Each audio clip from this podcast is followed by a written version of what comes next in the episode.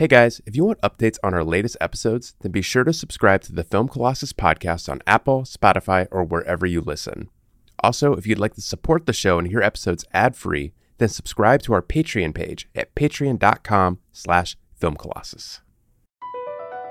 BP added more than $70 billion to the U.S. economy in 2022 by making investments from coast to coast.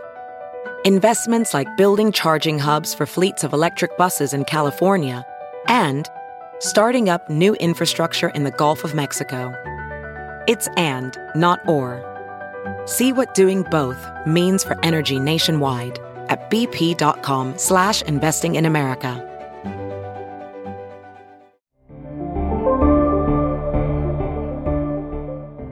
My name is Chris Lambert. And my name is Travis Bean. And on today's episode, we're talking about a coming of age movie that's destined to become a classic Bottoms. We discuss the history of high school movies and why this absurd take on growing up and finding your voice stands out. Bottoms, Travis. Bottoms. Chris, you come in hot.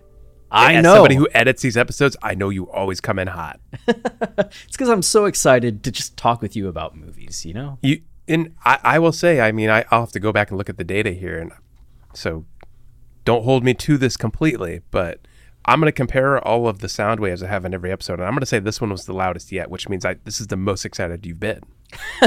I, you know, that's pretty fair. I, I I mean, thinking about uh, past lives, I was really excited for that, but also it's such a somber movie. Yes, exactly. You came in with the proper energy there. It was like Yeah. a, it was a gravitas to it. Yeah, this though, this is one of the best movies, and it's so much fun. It's just hilarious start to finish. Though I have no idea, like typical, I have no idea how you feel about the movie, and yeah. so I'm all excited, and I'm hoping that it's the same for you. What, what do you think I think of the movie? I, I think you had to have loved it, but I don't know. Uh, I, I'll put it this way: this is much more in my wheelhouse. I, I feel, God, every time I talk about, specifically on the show, I mean, you can you can write things a certain way, you can present yourself a certain way, but like when you're talking, you're just like going off the cuff here. you sound how you sound, and I feel like I inevitably sound like somebody who hates movies for smart people, and I like movies like this, um, which isn't completely true. It, it- obviously, there's a lot more nuance to it than that, but I, I will say in general, I think a movie like this is a safer bet um, because I place a lot of importance on entertainment and uh, I just and like uh, liveliness and color and personality. Like I think all those things are you, you and I for with Film Colossus we dissect movies. We we try to find the deeper meaning of a movie, and that can be done in the way we do it, like looking at themes, motifs. When you look at a movie that kind of way, like every movie is deep because like every movie's trying to do something, and you can explore all those things. But one thing we don't really write about, which is like a little tougher to write about and be objective about, is just like the life a movie has and how that can allow a movie's message to hit a little harder and to have a little bit more room to breathe and come to life and all that. Um, so I think a movie like this typically succeeds a lot easier than something like Banshees of Inisherin, which is a movie we've talked about in the show that I kind of like, but not really. Like it's trying really hard to be dramatic. It's really heavy. I just think when you're going down that road, it's it's tougher to pull me in and get me excited about the message. Uh, but a movie like this, like if it's having fun, if the people are clearly into the material, like it, everything just comes to life a little bit in that way, and I'm I'm a bigger fan. So I- I'll just say, from a broad perspective, from a, a distance perspective, this movie has a leg up in my book. Good. That's But a good did I place like to it? start. Yeah, but did you like it? what a setup for Yeah. Uh, them to be like, you know, no. I thought this movie was great. I I enjoyed myself tremendously. The only bummer for me was I saw this in a theater. My my wife and I were really excited to watch this movie. It had been ever since we saw the trailer. Love high school movies. We'll be talking about high school movies a lot here. And we were in Indiana this past weekend. Um, and I, I'm really sorry to anyone in Indiana, especially if you want to be an advertiser on this podcast, but your state sucks. and nowhere in Indiana was showing bottoms. Like I couldn't find it anywhere. Um, so I had to wait till I came back home this week, and we can't go to the movies at the same time because we have a baby. So I had to go see it by myself, which seeing a movie by myself, that's fine. But I, I know it would have been so much fun to see with my wife. So I'm, I'm excited to watch it again. You probably felt like a little guilty being like, this Yeah. is so good. Like, it's one thing if you go and see it and you're like, oh, it's bad. I can just go back and tell her it's bad. Yes. But then when it's great, you're like, oh, Yeah, and I uh. felt guilty laughing at anything. Lord should be here for this. And there were many times in the theater where I was laughing and maybe other people were laughing, but not like as loud as I was. Like um, the part where, um, oh gosh, I got to remember their names. I, I just want to say Ayo, but I should use their character names. Oh, uh, Josie, Io. Io. Is it Io? Yeah. Oh, my bad. My bad. Um, so uh, PJ is like forcing Josie to say hi to Isabel. Is that her name? Gosh, I should have Yeah, reviewed all these Isabel. things before we get started. Yeah, yeah. And just like everything she's saying to her, she's like, "You look skinny." Like she's just like saying anything that comes to the top of her head. is making me crack up. They're like tilting a hat to her. Just Yeah. Ah, it's such a good movie. But yeah, it, it helps that everybody in the movie is like doing such a good job. Yeah, you could tell they all bought in and were just so on board for this film. Did you know much about it ahead of time? Uh, I wh- what had you saw- heard? I saw the trailer. God, it's funny though. Like I watched the trailer and was excited about it, but did not register the plot even a little bit. Like I, I it- later you said it was like something meets Fight Club, you know, Super Bad meets Fight Club, and I was like, oh, it's like a Fight Club thing. Like I didn't even know that part of it. I yeah, I mean yeah. I had you watched Shiva Baby? Uh, No, Emma and I'm Seligman's. I feel first major bad because I really want to see that movie. It's been on my list for a long time, and it felt wrong to not watch it before watching this movie, but I have not. Okay. Yeah, that's I don't think I mean I knew Rachel Sennott from Bodies Bodies Bodies, right? Oh yeah, she's great in that. Yeah. So I mean that's all I really knew of anybody. And Ayo of course from Bear, but I don't I don't think y'all have watched The Bear. I have watched The Bear, Chris. Oh, you have I guess Chicago, yeah. Chicago food. Yeah, those things would be The food sold me. I didn't even know about Chicago when I started it. and she's so great in that. Um oh yeah, she's great. that I, but I honestly I never I hadn't watched a single trailer for the movie. I just started seeing a bunch of people on Twitter posting about how excited they were for the film and then caught that it was playing at the draft house so went without knowing anything more about what the movie was, who was in it, eh, anything. Uh, so that was quite the experience, and the theater was sold out when I went to see it. It was the the advanced weekend where it was only playing like ten theaters across the country. yeah. Um, So that was cool just to see it with you know a room full of people who are all laughing Yeah. and really excited about it. I mean, that's that's something else I, I missed out on. Like, it, there weren't very very many people in my theater, especially on a Tuesday night when tickets are less. Like, I thought a lot of people would be there, but it was pretty disappointing. Yeah, I'm hoping. I mean, I'm hoping it's doing well. I think it gets a wider release this week, Yeah, it does. so that's good. Okay, I'm happy about that. Yeah, it's it's got that potential to be a memorable high school movie because I know you've referenced Super. I think a lot of people have been referencing Superbad Yeah. as like this is the true successor to Superbad, um, in the sense that it's like I think a, a classic high school movie. You know, Oh yeah, it's immediately because I, I feel like for the last I don't know how long has it been since Superbad? That was 2008, 2007, I think. 2007. That's crazy. Because yeah, that would have been my uh, sophomore year. Yeah, 2007. I remember when we went to study abroad in Australia, we walking around campus and we're just like, how do we talk to people? And we walked into a room and they were all just watching Super Bad and laughing. I was like, oh, so Australians are just Yeah. like us. Okay, that's that's good. I mean- kind of. It, it, that is that even makes me even more bummed that a I didn't see it with my wife, and b I didn't see it in a crowded theater because that was the case. Well, I didn't see it with my I didn't see Superbad with my wife, but I saw it with friends, and there were people in the theater, and like that's what I remember about Superbad is people laughing their asses off. Yeah. and I just had never laughed. Like I went twice, and I laughed so hard both times. Um, so that is definitely. I feel like Bottoms has that energy. Like there are a lot of ridiculous, absurd moments, and like genuinely funny moments it, from people just delivering absurd material that like it's just clicking and flowing in a way that it, it keeps the energy running in the way Superbad does, and and there is this sort of um, vibrancy in the theater. Like everyone is just like kind of in it and experiencing something great, like consistently the whole time. Yeah, one thousand percent. I I I feel like if if Bottoms had was like at the point because Superbad was kind of building off of the energy of Judd Apatow's name at that point with Forty Year Old Virgin and Knocked Up, especially with Seth Rogen, where when you're going into Superbad, it just felt like the next in line for these movies that had already heightened expectations that people had.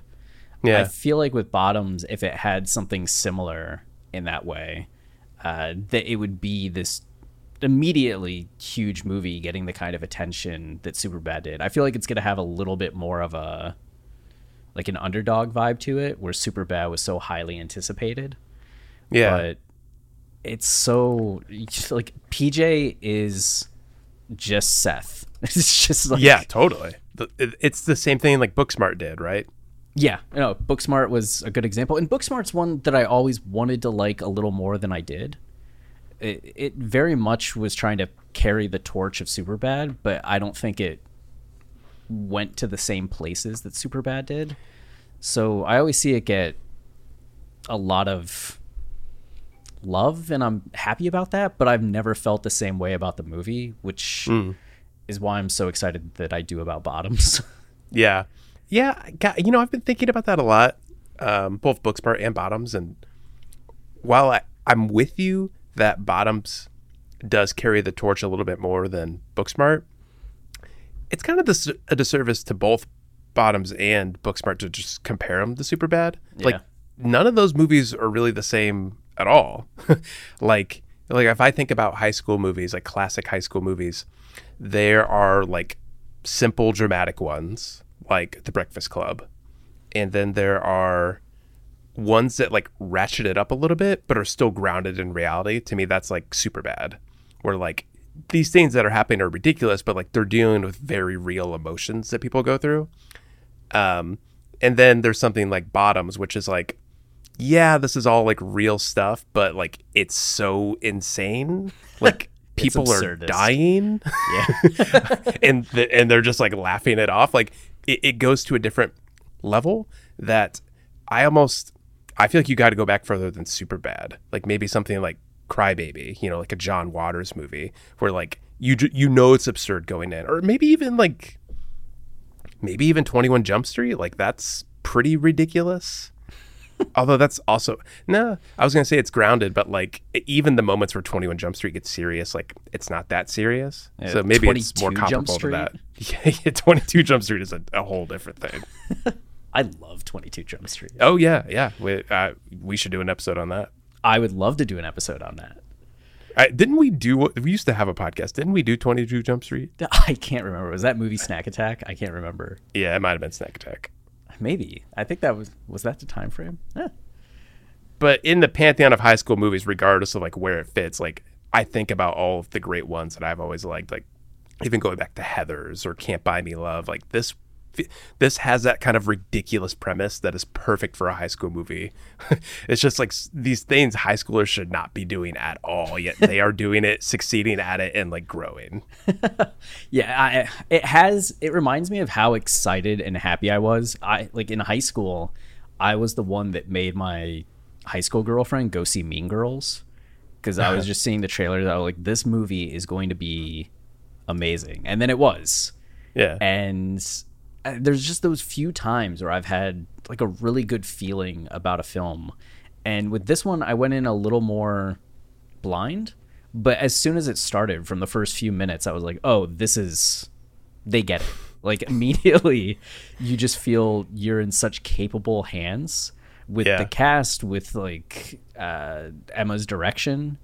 Yeah. It's kind of crazy uh, how well done it is from start to finish. it's i think a big part of it is like we talked about just the chemistry between everybody in the movies because a like on their own everybody is going for it Yeah. the, from the football players to Marshawn Lynch just being Marshawn Lynch, you know, like everybody's in it and everyone seems to get it. But on top of that, it has an energy. I, I saw recently um, Michael Cera talking about he he was legitimately sad to leave the set of Scott Pilgrim versus the World because like everybody there loved each other and like they had so much fun. And you can sense that in the movie. Um, and that kind of thing I again not to shit on the the serious movies that we talk about in the show but like that's probably not something you can really foster on a really dramatic set. Like there's just something very special about a movie like this and the kind of energy it's able to channel from its cast and the clear camaraderie that they have you know Uh, watching some of the cast interviews that they've been able to do, oh yeah It's so, it's amazing. And there was that one that went viral of just uh it's Ayo and Rachel and they're getting ready to drink something. I think it was for a L interview. And Rachel sniffs it and then turns away. And Ayo goes, Why like what's wrong with it? And she goes, It has it has pineapple. And I guess Ayo herself is allergic to pineapple. whoa And so it's just one of those little things where it's like you know they've gotten close enough to Yeah. where Rachel's not only like aware of that, but caring for her and being that protective that she's turning away with the drink. wow she's just like um what's that guy's name tim in the movie Oh yeah, Tim. Jeff's buddy. yeah, That guy, I mean, Nicholas. God, I'm gonna say it. Galzit. Galatine. My bad, Nicholas. What up? Um, but yeah, Miles Fowler, like that dude had me. it, it's funny because like everybody in the movie, there were a lot of moments in the movie where like I like wanted to get annoyed because there are a lot of like tropish things in the movie and a lot of archetypal characters and everything Miles Fowler was doing is just like the typical like bad guy who's hell bent on ruining these girls' lives for like no reason at all. Yeah. But like again, it's the way everybody's handling their characters. Like it works and it's like still funny and in that way like it feels fresh instead of familiar. This episode is brought to you in part by Noom. Forget one size fits all diets. With Noom, you get a personalized weight loss plan that's tailored to your lifestyle. No food is off limits. Enjoy your favorites while discovering healthier habits. Noom's users love the flexible approach, blending psychology and biology to help you lose weight in a way that's sustainable for you. And great news for foodies. Noom just released the Noom Kitchen Cookbook with 100 delicious healthy recipes. Stay focused on what's important to you with Noom's psychology and biology based approach. Sign up for your trial today at Noom.com. That's N O O M.com. Grab your copy of the Noom Kitchen wherever books are sold. Ready to elevate your home? Picture this central heating, a cozy fireplace, or your dream walk in closet. Build a backyard oasis, go green with solar panels, or start a business. It's all possible with Figure's home equity line of credit. Unlock up to $400,000. Apply online in five minutes. Funding in as little as five days. Head to figure.com and transform your home. Figure Lending LLC, DBA Figure, Equal Opportunity Lender, NMLS 1717824. Terms and conditions apply. Visit figure.com for more information. For licensing information, go to www.nmlsconsumeraccess.org. Yeah, just how his like expressions, the little tone to his voice when he's saying things, and Yeah. how the girls just don't. They're like, "What? Yeah. Why?" Are, it's so much more serious for him than it is for them. yeah there's a there's a good dynamic but it, it's funny how the dynamic will shift from like people to people like you can be completely ridiculous with one person and then this other person is being so ridiculous that you come back to reality and like dude what are you doing what what is this? It's my favorite thing in Always Sunny when one of them is the straight character in the show, like Yeah, the straight right. man. So when they're all being psychopaths, it can be entertaining, but it gets a little exhausting. But in the times when like Charlie is the one that has the logic and the reason, or Mac's the one that's a little more common sense, I always like those moments where they kind of can be the voice of reason when Yeah. the other ones are acting crazy and having that dynamic of just like sometimes they're crazy sometimes they are re- recognizing how crazy someone else is like they're all looking at the team crowding around jeff just being like what is what is like i barely touched him with the car Yeah. I, I think a really cool shit that was so good. I, I it's funny I uh, I feel like I saw that scene play out on Twitter and it, it was I kind of was just watching it. I was watching the video but without sound and like saw it and understood it but didn't think much of it. Um and then seeing it in theater, I don't know why it was just like seeing it brand new like I I just didn't nothing was clicking without sound and like with the whole energy of the scene and like the build up and everything like it's it's just very well done like it's such a stupid ridiculous moment that shouldn't be funny but it is Yeah.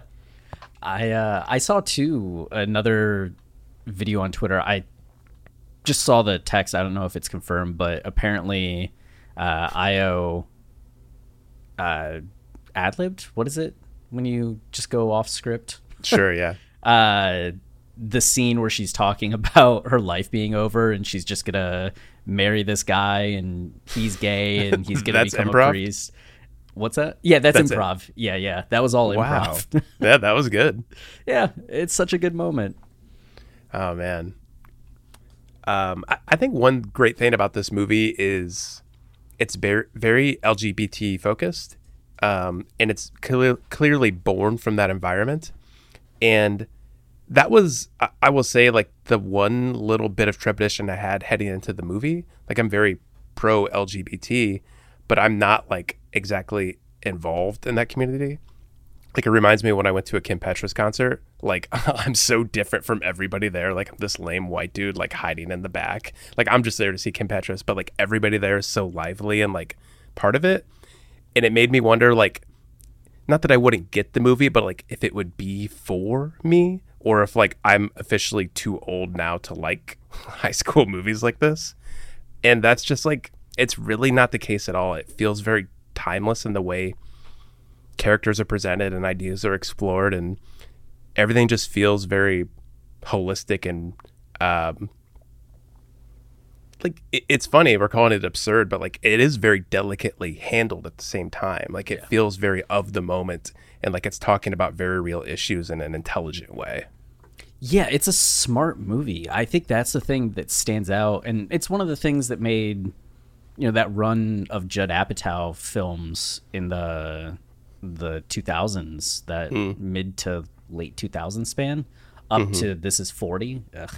But that initial run was so good because it's comedic, it's smart. You could tell the people behind it just were Yeah. trying to do something and had a point to prove and it feels like we're getting that energy from this group mm-hmm. It- that has me so excited for everything that all of them are going to do next. Like i can't wait for the next emma seligman movie. I can't wait for the next rachel sennott movie. I can't wait for the next ayo edebiri movie. Ruby Like, cruz. Yeah ruby cruz was such a standout. As the mclovin.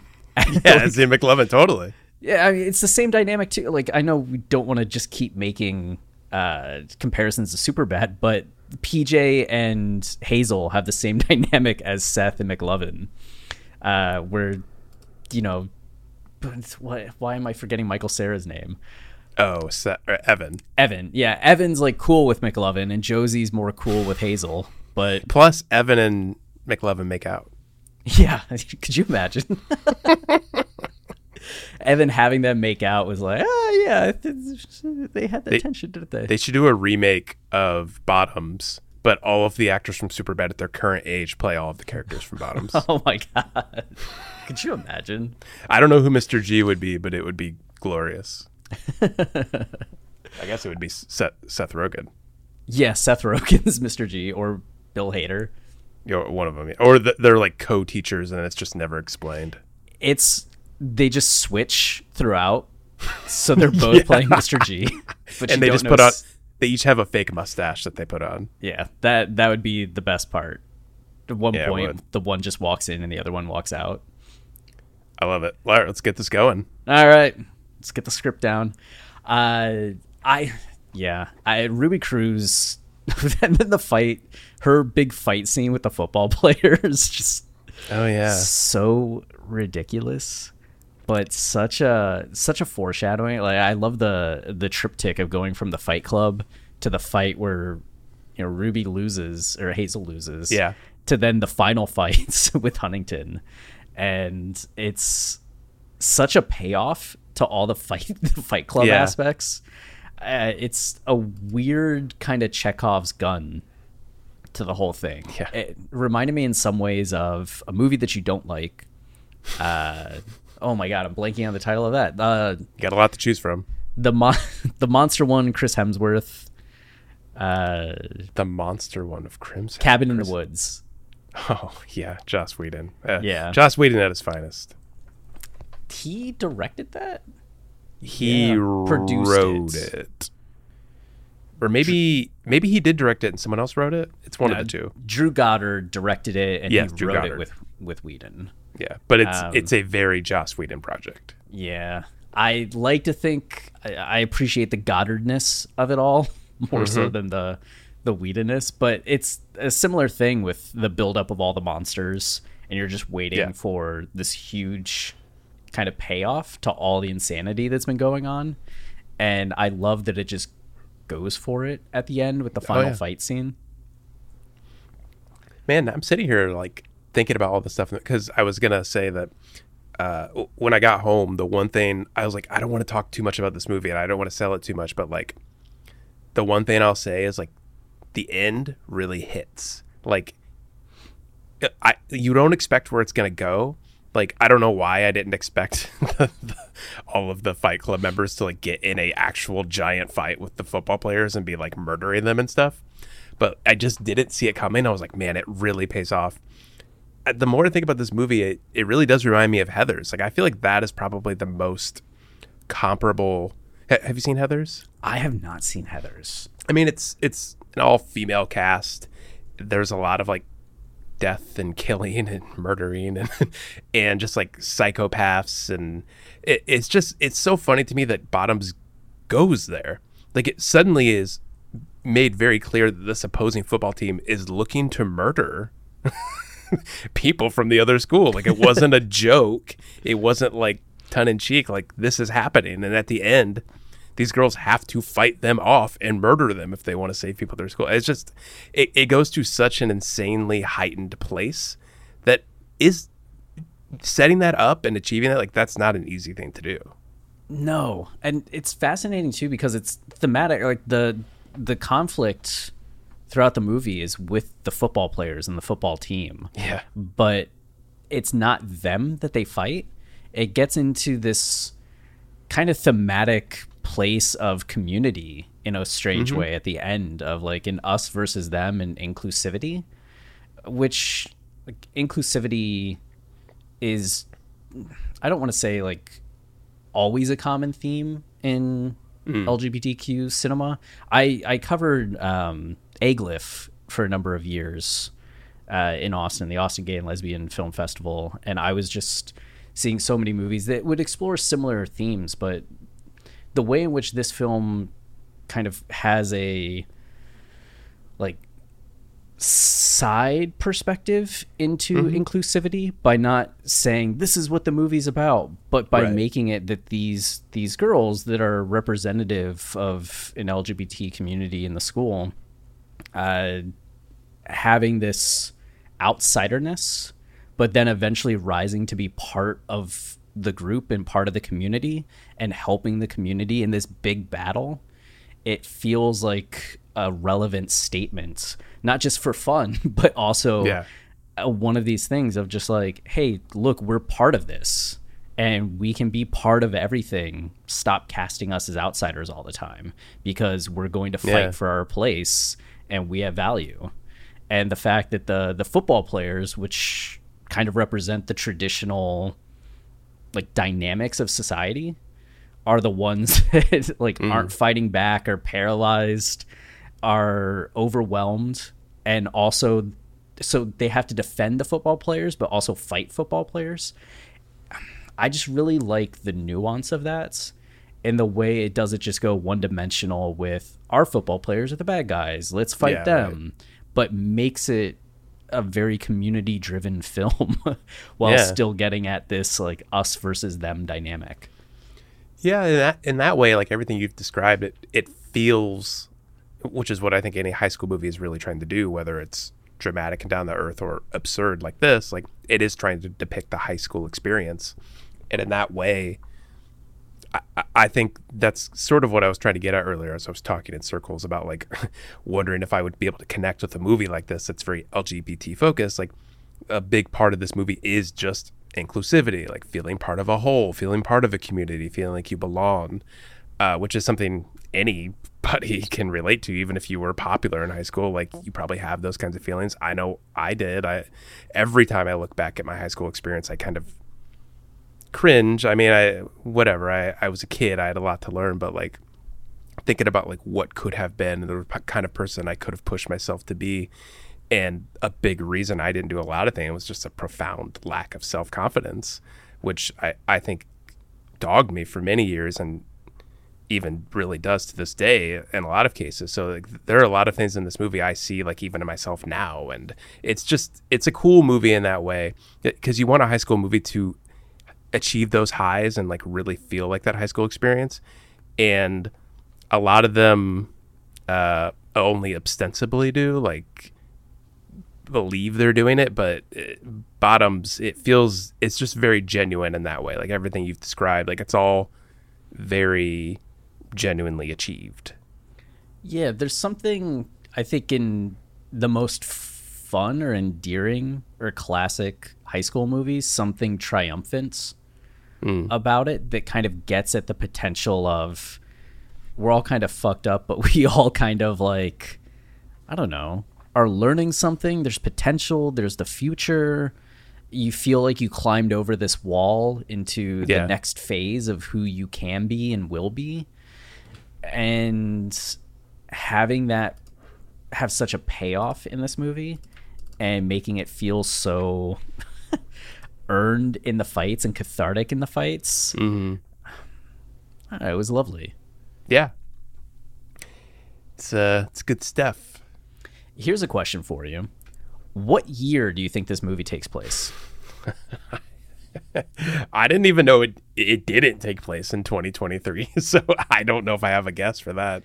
I mean, they play Avril Lavigne at one point, which just a, a quick side stop here, uh, road stop. I love the soundtrack of this movie. Charli XCX did the soundtrack. I love her. I didn't even know she did the music for this movie before going into it. Um, she's one of my faves, and both the Avril Lavigne stain and the Bonnie Tyler stain, like that was awesome. I I just really enjoyed the music in this movie. Yeah, the Bonnie Tyler. Oh, well, that's one of the things. Like for the Bonnie Tyler stuff, Jeff's listening on a Discman. Yeah, It's like Yeah, a you're CD, right. a CD and a disc, and we never see people with cell phones, right? Um, gosh, no, I I don't know. I guess not, because that that is weird. Like the next day, PJ tells uh Josie about what you know that she got with Isabel, or Josie tells PJ. yeah. Sorry, my bad. Um, like she, she could have texted that or called her or whatever, but like she finds out the next day in school in person. You know. Yeah, and the cars are all old. The like the dress is all kind of older. Huh. Do you have insight into the year?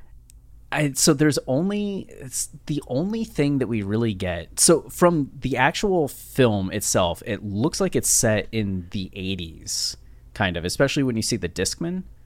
Uh, but then when they're tuck talking with Punky Johnson, uh, or when Josie's talking to Punky Johnson, Punky starts relating the Huntington attacks on the town and mentions 73, 92, and I think 03 as the years of the attacks. Oh and yeah, what that's happened. right. So the movie can't be taking place in the 80s or 90s No. because it's been 20 years since the last game. Is that right? Yeah. So if it's been 20 years and the last one that she lists was 03, that means the movie's taking place in 2023. it's just anachronistic because nothing in the movie Yeah. resembles 2023. That's funny. I, it just it, in that way. I mean, that makes me really like this movie, like the whole aesthetic. Because I- I mean, I like that. It, it's it feels like a nod to the kinds of high school movies it's actually paying homage to. Movies that were from like the 80s and 90s, like Ferris Bueller's Day Off, Heathers, Jawbreaker, Bring It On, you know that kind of stuff. Like even Grease. Um, Oh, yeah. I feel like I see a lot of Grease in this. It's it, it's trying to evoke the feeling and tone of those kinds of movies without feeling too modern. Yeah, I, which is not an easy thing to accomplish. No, I mean I didn't even think about it till this moment, but like as you're saying all this stuff, I'm like, yeah, that that all checks out. I think it just goes to show the level of attention and nuance that they had because you don't stumble onto that. It's something that you make the choice early on that you're going to have the attire feel like a certain decade.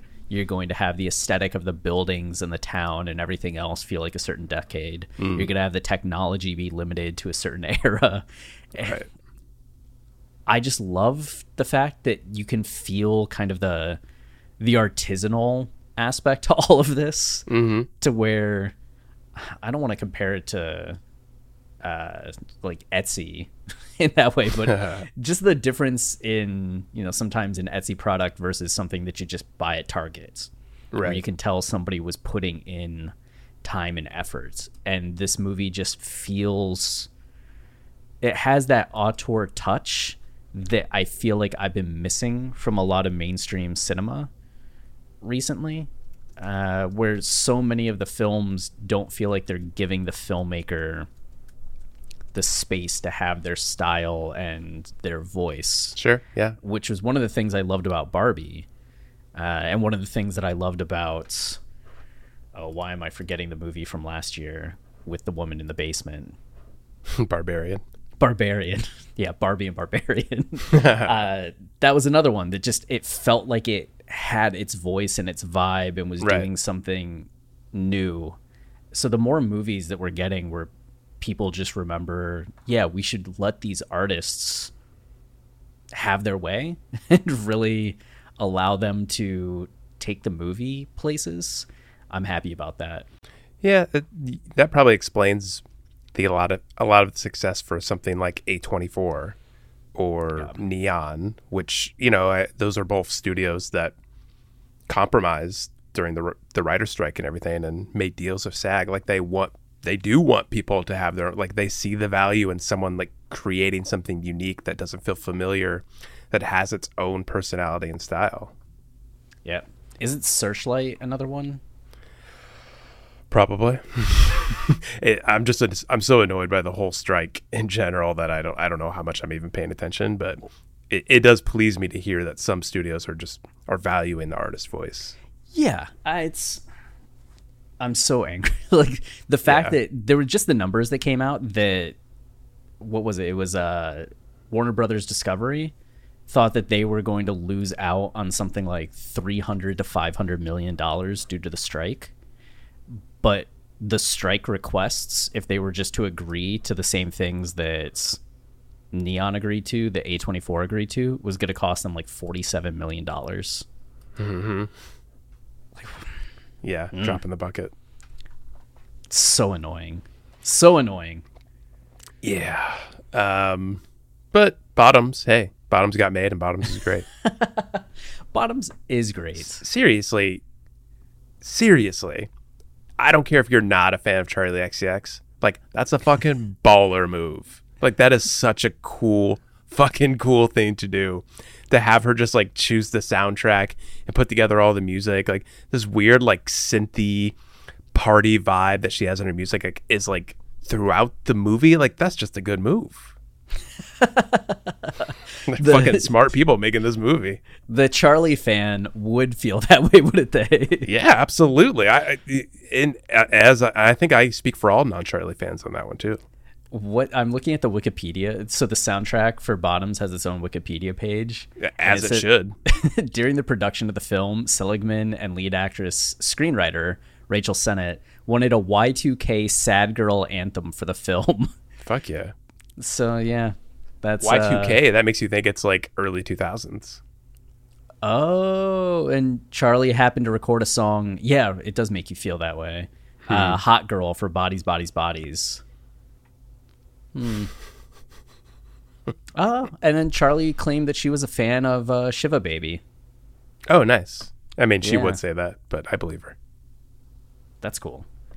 Um, what was the other thing? Oh, Jeff was also. I don't think Jeff stole the show the way that Ken kind of stole Barbie in some ways, Uh-huh. which is really ironic that so many people feel like Ken was one of the like the best part about Bar- Barbie. I don't think Jeff was the best part about Bottoms, but there were moments where he absolutely was just hilarious. He's he's almost like a Disney villain or something, you know? Yeah. Like he's so he's adored. Like he he's allowed to act like the way he does because like they need him to win this football game, you know? Like it, that kind of character has existed in movies, but to the level he takes it to feels unique. Yeah, the the weird childish nobility that he has Yeah.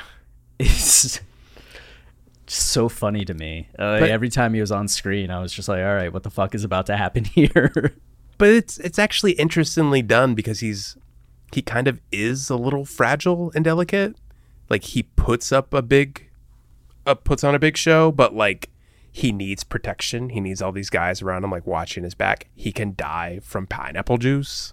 like he, he there's a lot of in a lot of ways he's like kind of a wuss. but he does not act that way. It's it's just very it's interesting how funny it is. yeah, it was cracking me up.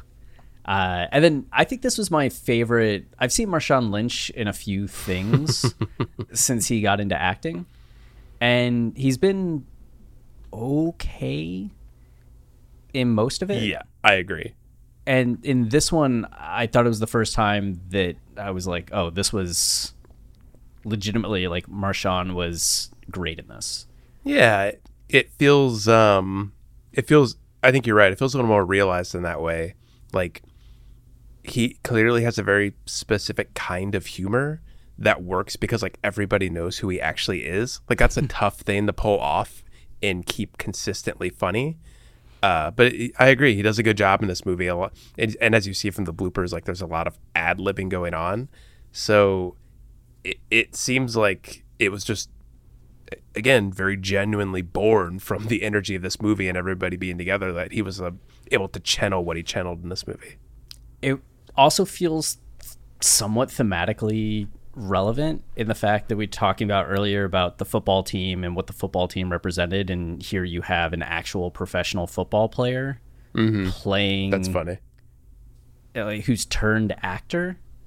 Uh, there's almost a meta commentary to having him play that role. Yeah. That's kind of interesting because this is so uh, satirical about football players, but then to actually have one who's in on it and like has a good role in the film and is a kind of a ally character in the film. right. I just like that choice a lot. Yeah. No, it's it's uh and he ha- even has his own journey where like he has a falling out with PJ and Josie and like is anti-feminist. like again, it's just so ridiculous. It's Yeah. it's great. Uh, uh, what was your favorite part? I, I mean, I know I've talked about this like three times already, but absolutely. Here, I'll say this: my favorite part of the movie, period, was the Avril Lavigne montage, um, because when I was, God, was I a freshman in, in high school when that movie came, when that song came out? Um, I absolutely adored that song. Bought the Avril Lavigne CD. Um, and I have a very specific memory. I don't know why I have this memory, but I remember it. Where I'm on my fo- on the phone with my friend, and I'm telling him how great the song "Complicated" by Avril Lavigne is, and he's probably just like sitting there like, "Okay, it's okay, Travis. It's not like that great." Um, and I and I think I, I think the exact line was like, "I think it's the best song I've ever heard." Like I just like I was just so attached to this song, and I, there was just like silence on the other end. Um, so he, a as soon as that song came on, I was like pretty jazzed. I was like, all right, I haven't heard this song in a while. Let's go. But I I thought the montage. I don't know why. Maybe it was just the energy of that song, but the montage was just so well done in a classic high school movie way that in the moment as it was going i was like i feel like i haven't seen a good montage in a long time. Like a from a modern movie. I, I was like racking my brain. I was like i can't think of any you know high school-esque movie that had like an awesome montage like this. I was just ecstatic about it. So I- um, tangentially to that the soundtrack was my favorite part of the movie and this scene uh, in particular was my favorite part. I feel like that is I've known you for so long now and know you so well, but that story is so encapsulating yeah it is that it's like, oh yeah, any like vestiges of mystery that were still there are gone yeah now. yeah the puzzle's been pieced Yeah, I understand Travis to his core. Yeah, the the the key was Avril Lavigne. Always is. Skater Boy too. Fucking rock that shit. Um, I think my favorite part. I think it has to just be the ending and how over Oh, the yeah. top the final fight is. It's Just- pretty awesome. it's so funny. Uh, Just all the all the cast just cracked me up too. I, I can't get over how much I loved everybody in this movie. The way that they all just kind of showed up, stood out. Yeah. I feel like Havana Rose Liu is gonna be like a pretty should be like a big star. Yeah. I, I it's funny because like she seems like she has the most straight character. Like she's the Jim of the group almost. right. Um, but also she gets sucked into the insanity. Like she does get back together with Jeff. Like there's just something. She has a very nuanced performance. I think that's difficult to stand out in a movie with people acting like cartoon characters. So yeah, she does a great job. the fact that Jeff carries her around, she just jumps into his arms. Uh, I love it so much. Yeah, everybody I- does really great. Like Kaia Gerber as Brittany. Like all the girls in the Fight Club. It's just everyone's really hitting their marks. yeah, Sylvie screaming. Yeah. Which, eh, when it first happened, I was like, I don't know if I found it funny, but she kept screaming, and I was like, it is funny. Yeah, she convinced me. That is funny. Um, I also liked that uh, Dagmara Dom- Dominczyk.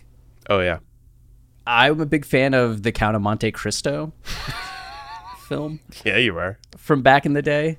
Uh, so this is the first time I think I've seen her in something since the Count of Monte Cristo, I'm sure that was the case for a lot of people. which is kind of wild. So I was looking at her and I was like, I know her. I know her, but I don't recognize her. Oh, she was also Karolina in Succession. Oh, that's probably how you know her. Whoa. I didn't. Wow. I didn't even put that together. It's funny that I didn't recognize her in that, but I recognized her in this. She might be the most legitimate actor in this movie, which uh, it makes sense because they give her such a prominent billing in the credits, which uh, Yeah. surprised me because she's not a huge part of the movie. I was like, oh, she must be somebody. So it's not, you know, I'm looking, sitting here looking at her Wikipedia page. She's been a, on a ton of stuff.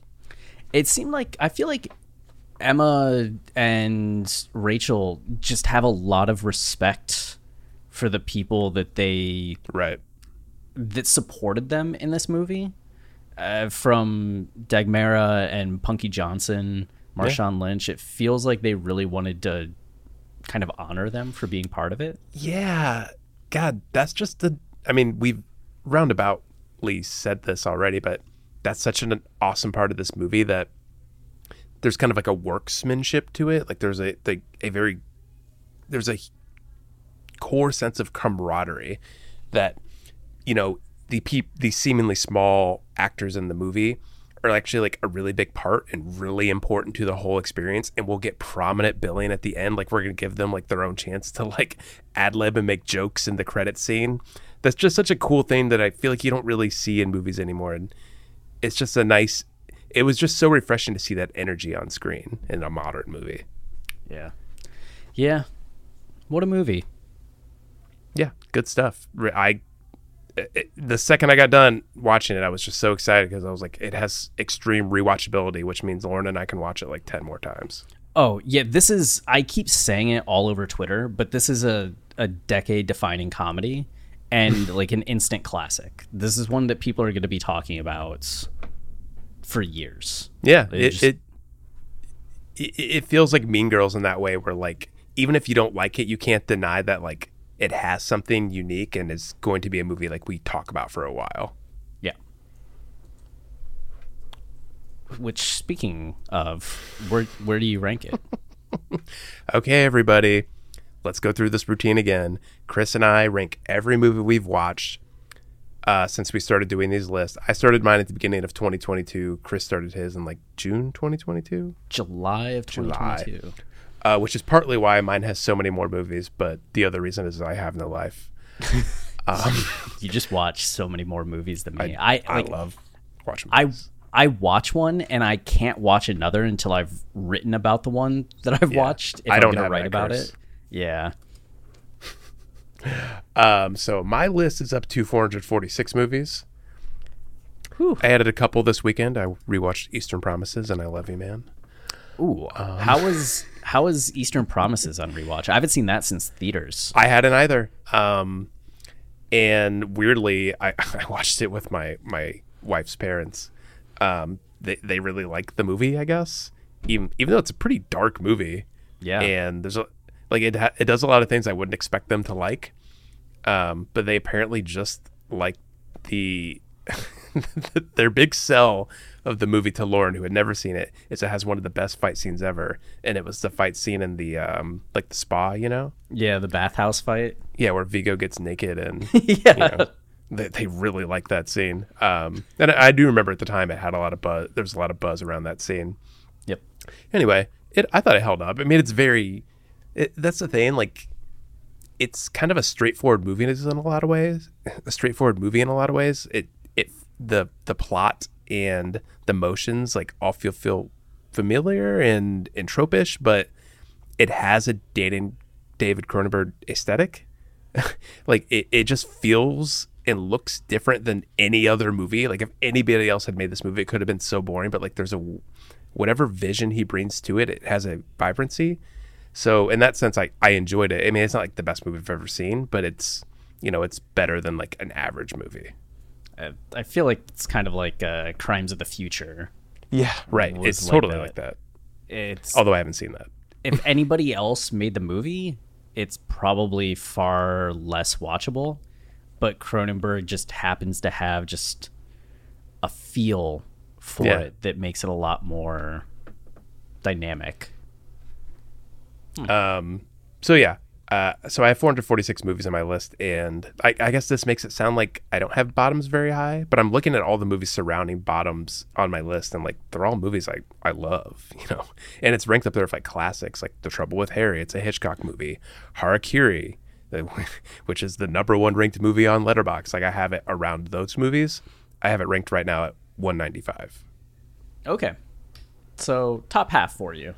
it, it's a movie I think could go up with time as I like fall into it a little bit more and like just know it front to back. I, I think it could become one of those movies, and I'm like, I tell my kids about.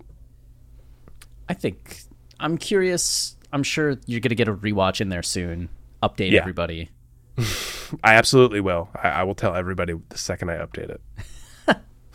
Uh, I have it at currently. I have 156 movies that I've watched, and I have bottoms at number 17 currently. All right, so that's pretty high. Yeah, it's in the second highest category, uh, the amazing category. Um, and I have it above X, but below Barbie. I keep going back and forth on whether or not I want to put it above Barbie. The 2023 rankings. Oh yeah, 2023 rankings too. Where? So wait, wh- at what place do you have it in your 2023 rankings? Uh, it's number four in 2023. All right, and what are the top? Give me the top five. Beau is Afraid at number one. I should have started with five. Teenage Mutant Ninja Turtles Mutant Mayhem is five. Bottoms is four. Barbie's three. Past Lives is two. And Beau is Afraid is one. Yeah. And for Travis, my list is a little more ridiculous. Uh, mine, so bottoms would it be in the top five? Where do I have it? I have it right below. Oh, you're not gonna like this. I have it right below Infinity Pool. Whoa, whoa, whoa, whoa! I didn't even know you watched Infinity Pool, and Yeah, you liked I- Infinity Pool that much. Well, you know, as you just heard from my Eastern Promises spiel, that I'm a big Cronenberg fan, and I even like his son's aesthetic. Whoa, we're gonna have to talk about this one more. We can. I mean, if you make the article blow up on the site, we'll be forced to talk about it. That's true. But yeah, I have bottoms at number ten. Okay, okay. Ten out of what? Uh, right now, I'm at 27 movies, which I need to. That needs to go up. I need to watch a few new movies. I'm at thirty-six. Yeah, you're doing good. Yeah, I mean, I I like watching old movies. That's the only thing. Like, like any night I have to myself, I'm watching like an old ass movie. So that's mostly the issue with me. you oldie. Um, okay, so that was good. I was- yeah, yeah, I'm glad. I'm glad we both liked it. absolutely. I I find it. I don't know if I would really want to even speak with someone who didn't like this movie. I know that's kind of how I feel. Like you don't have a sense. It's the same way with the strike. There are people that are like, "Oh, they shouldn't be striking." I'm like, I don't think. I ever want to talk to you again. uh, like if you if you're defending the studio, uh, just, if you don't like this, I get like maybe not liking the movie, but if you think it's a bad movie, no, Mm-hmm. get the hell out of here. yeah. Come onto our podcast and let us yell at you. Yeah, just give us your phone number, and then we'll give it out to everyone else. right? Who loves Dox you. bottoms? Yeah. Oh God. we will not. We will not. Uh, okay. What do we What do we talk about next? Oh God, why do we? What is wrong with us? We never plan ahead. Oh wait, we we did plan for Donnie Darko. Oh yeah, I think we're at that point, right? Nothing I else is kind of blowing up. Yeah, and I'm excited to watch it again. So let's do that. The And we're doing the director's cut. The only consideration would be Aftersun. Okay, let's let's have a little suspense. It'll be one of those two movies. Okay, we'll, we'll, we'll see. So go watch them both to be prepared, everybody. It's not Interstellar. It's not. Inter- I mean, someday it might be. All right. Until next time. oh yeah. What do we say? Um. Okay, let me check. We got lights. Camera. See ya. ya. Sure. We'll get there.